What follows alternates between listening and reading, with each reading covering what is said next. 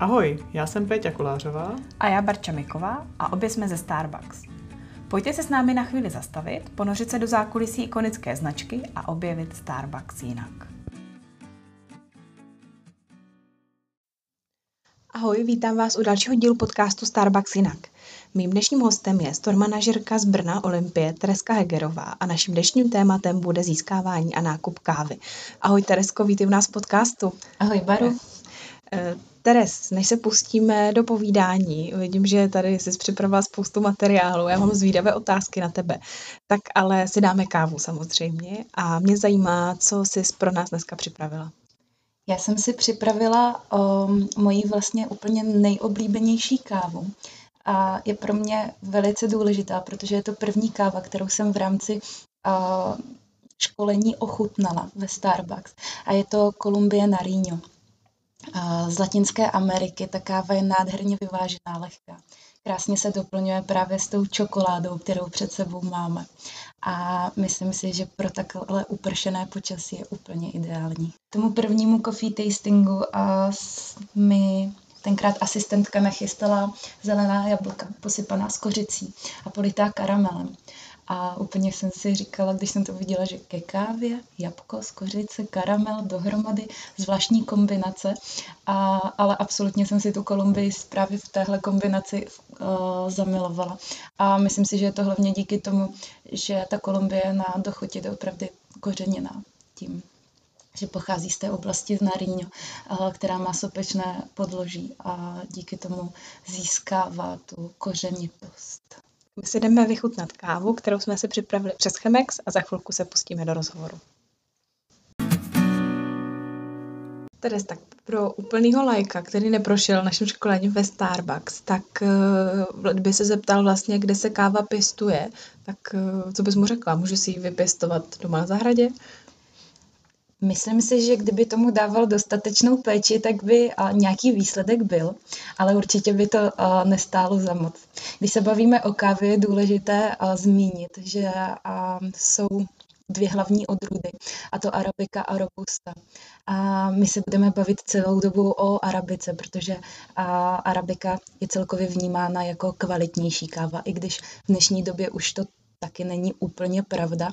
Nicméně pro Starbucks je to vždycky čistě arabika, tudíž pokud se budeme bavit o arabice a o pěstování arabiky, tak je to velice složité. Já vždycky říkám, že arabika je velká primadona a má spoustu požadavků. A jeden z nejdůležitějších požadavků je nadmořská výška, kdy se potřebujeme dostat minimálně 900 metrů nad mořem. A další z požadavků je velké výkyvy teplot. A všechny a další a požadavky bych mohla vyjmenovávat klidně a do konce podcastu. Ale důležité je zmínit, že a všechny tyhle požadavky najdeme pouze v kávovém pásu. A kávový pás, tak to je kde přesně na, na země kouli? Kávový pás najdeme mezi obratníkem raka a kozoroha. Vymezuje uh, subtropické a tropické podnebí, které je přesně ideální právě pro pěstování arabiky. Mm. Teres káva se pěstuje v Latinské Americe, v Africe i v Ázii. Jaké jsou ty zásadní rozdíly mezi těmi zrny z těchto různých oblastí?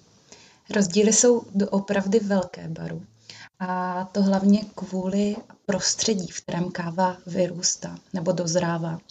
A stejně tak jako například u vína, které já ráda přirovnávám ke kávě.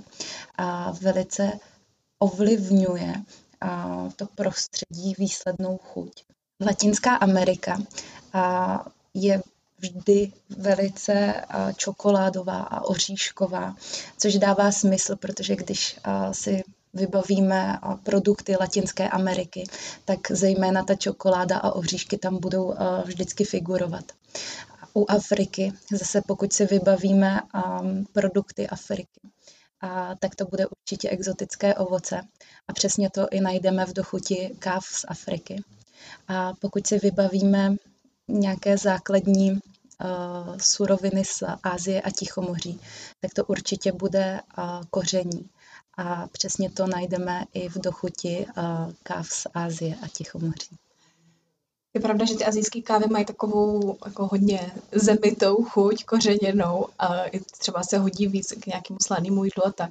A já si pamatuju, když jsem poprvé ochutnávala Sumatru, která je z Asie, tak se mě ptala store manažerka, co tam cítíš? A já říkám, hlínu. A ona říká, správně.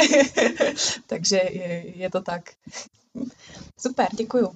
A e, teď teda zásadní otázka vlastně, jakým způsobem my kávu ve Starbucksu získáváme nebo nakupujeme, protože hádám, že to není tak, že Howard Schultz zajel do, nevím, třeba do Rwandy a řekl si, tak tady odsud tu kafe, to kafe budu brát. v jistým ohledu samozřejmě hledáme ty farmy přesně tímto způsobem. Nicméně ten proces je poměrně složitý a, samozřejmě káva musí projít dlouhým, dlouhým procesem ochutnávání. K tomu mám takový zajímavý fakt, že každá káva je ochutnána 15krát, než se vůbec dostaneme k tomu, že se rozhodneme tu kávu nakoupit a upražit a nabídnout našim zákazníkům. A, takže máme odborníky, kteří takzvaně kapingují. A je to takový ochutnávání kávy, při kterým se hodně srká a hodně plive. a um, každý, každý ten vzorek je vždycky ochutnaný šestkrát, nebo každý vzorek je uvařený šestkrát do těch misek, aby se právě uh, zamezilo nějaké vadovosti, nebo našla se, našla, pokud tam existuje nějaká uh, vada v té kávě, tak aby se našla právě uh, v těch šesti šálcích, tím je to zaručeno. A po těch 15 ochutnávkách se teprve spouští proces, uh, kdy naše, naše firma ve Švýcarsku hlídá celý ten obchod, celý ten proces toho nakupování. A až káva dorazí do Seattle, kde se ještě znovu ochutnává a vlastně vymýšlí se ten přesný recept na pražení. Takže celý ten proces je doopravdy složitý a přesně kvůli tomu se Starbucks snaží najít takzvané ověřené dodavatele, kteří, se kterými můžeme spolupracovat dlouhodobě a nejenom pro jeden obchod. Já vím, že u pěstování kávy je samozřejmě velká otázka nějak jako ekologie nebo udržitelnost toho zemědělství, ale taky otázka nějakých jako etických podmínek pro ty farmáře, férový zaplacení, dětská práce a tak dál. Tak co vlastně ve Starbucks my děláme pro to, aby eh, jsme si na tohleto dávali pozor a nebyli toho součástí? Tohle je určitě velice důležité téma. Já jsem strašně šťastná, že žijeme v době, kdy už se o těchto tématech uh, mluví a každý má nějaké povědomí o těchto tématech. Uh, samozřejmě asi všem uh, přijde na, jako první na mysl uh, Fairtrade, což je program, který vznikl v 90. letech. Nevztahuje se pouze na kávu, vztahuje se na v podstatě všechny suroviny zemědělství. A právě tento program eh, zajišťuje eh, určitou, určitou sociální odpovědnost a díky tomu, že ten farmář dodá právě tu sociálně eh, zodpovědně zpracovanou kávu, tak získává jistou výkupní cenu. Nicméně pro Starbucks tento program není zcela dostačující, protože Fairtrade vymezuje farmáře pěti hektary a proto společně s firmou Conservation International v roce 2004 Starbucks vytvořil program Cafe Practices, který právě také kouká na tu sociální zodpovědnost. Nicméně jsou tam další tři kritéria a to je environmentální odpovědnost, kvalita a samozřejmě již zmiňovaná ekonomická průhlednost. Fair trade vylučuje, jak už jsem řekla, farmáře pěti hektary. To znamená, že maximálně o území pěti hektarů může mít certifikát fair trade. Což samozřejmě pro Starbucks znamená, že té kávy není tolik. I přesto je Starbucks největším nákupcem fair trade kávy na světě. Nicméně a nám to prostě nestačí a potřebujeme jít dál a proto vznikl program Café Practices. A u té certifikace Fairtrade a, a Café Practices jsou velké rozdíly. A to zejména v tom, že Fairtrade je vlastně jednorázová certifikace, zatímco Café Practices je program, ani nemluvíme o certifikátu, ale o programu, který konstantně pracuje na tom, aby se farmáři zlepšovali ve všech těch čtyřech aspektech, který už jsem zmínila. A co mi na Café Practices přijde vlastně úplně nejlepší, je, že pokud se dostanou na maximální úroveň té ekonomické průhlednosti, environmentální odpovědnosti a kvality té kávy, tak přichází na řadu ta sociální odpovědnost, kdy farmář přechází už z té své vlastní farmy do komunity ve svém okolí. Jsou tam hodnotící body, jako například postavil silnici nebo sponzoruje školu ve svém, ve svém okolí.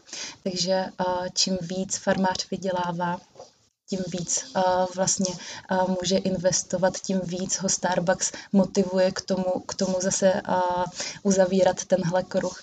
A tohle mi vlastně na tom Cafe Practices přijde jako úplně nejhezčí. Uh-huh. A jakým způsobem my ty farmáře podporujeme? A jasně, já tady mluvím o tom, že chceme, aby se neustále zlepšovali, aby na sobě pracovali, ale samozřejmě jim musíme dát nějaké zdroje. V tuhle chvíli přichází na řadu takzvaný Farmer Support Centra, které po celém světě podporují farmáře učí je. Vlastně podle toho, kde se nachází, tak řeší ty nejpalčivější problémy té komunity těch farmářů. Každé to Farmer Support Centrum má několik velice znalých agronomů, kteří jednotlivé farmáře propojují. Díky tomu jim propojují i jejich best practices, což mi přijde zase komunitně strašně hezké gesto, že si můžou takhle předávat, předávat ty svoje znalosti mezi sebou. A taky určitě se musí zmínit to, že nějakým způsobem vyvíjejí lepší podmínky pro pěstování té kávy, takzvané variety, což jsou různé pododrůdy arabiky kde se zase mluví, to bychom se zase vrátili k tématu ekologie. A zejména pěstují mm, další, další rostlinky, které potom věnují těm farmářům a díky tomu se můžou zase pracovat na té kvalitě, můžou se zlepšovat. A kde třeba máme ty Farmer Support Centra? Ráda bych uh, zmínila jedno z nich, které je pro Starbucks velice důležité. A to je Hacienda Alsacia v Kostarice, nebo na Kostarice.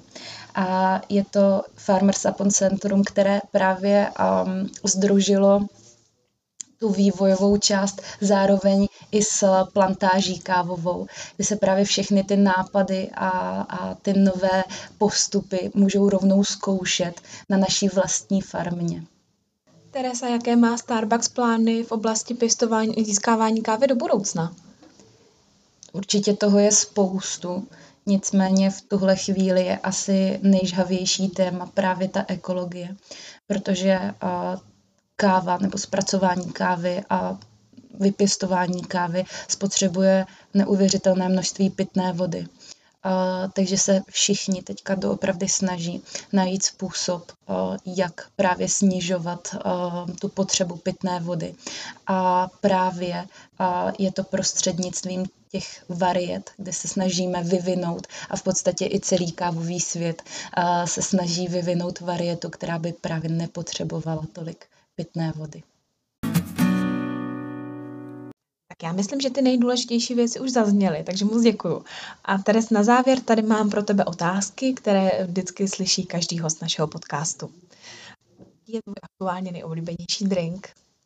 Mluvit o aktuálnosti v této otázce je fakt vtipný, protože eh, každý, kdo mě zná, tak ví, že jediné, co piju, je flat white z bezlaktozového mléka a blond roast už pět let.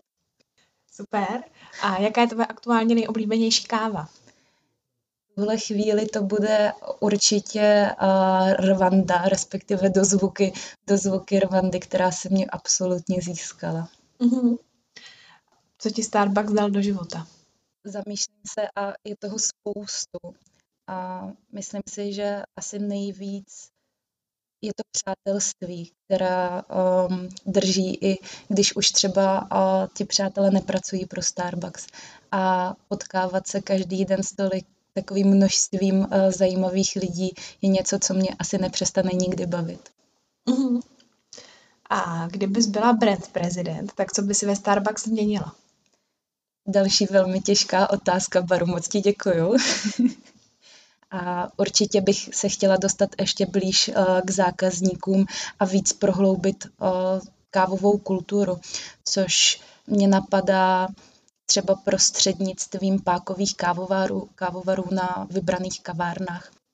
Poslední otázka, na co se teď nejvíc těšíš? Já jsem se uh, v předešlých třech týdnech přestěhovala na novou kavárnu i na nový byt a už se nemůžu dočkat, až uh, si na kavárně třeba zařídím skřínku, kterou stále nemám a na bytě vybalím poslední krabici, kterou taky stále nemám vybalenou. Takže spousta výzev pro mě do budoucnosti a, a nemůžu se dočkat, až a se do toho pořádně pustím. Super, tak držíme palce, je to nejdřív. A Teres, ještě jednou moc děkuji, že jsi přijela za náma až z Brna, eh, přivezla zajímavé kávové příběhy. Doufám, že i pro naše posluchače to bylo zajímavé a budu se na vás těšit u dalšího podcastu. Mějte se pěkně. Děkujeme, že nás posloucháte. Pokud nechcete přijít o další epizodu, nezapomeňte nás odebírat. A jestli jste nedočkaví, sledujte zatím náš zákulisní Instagram starbuckspartner.cz nebo SK, protože Starbucks to je víc než káva.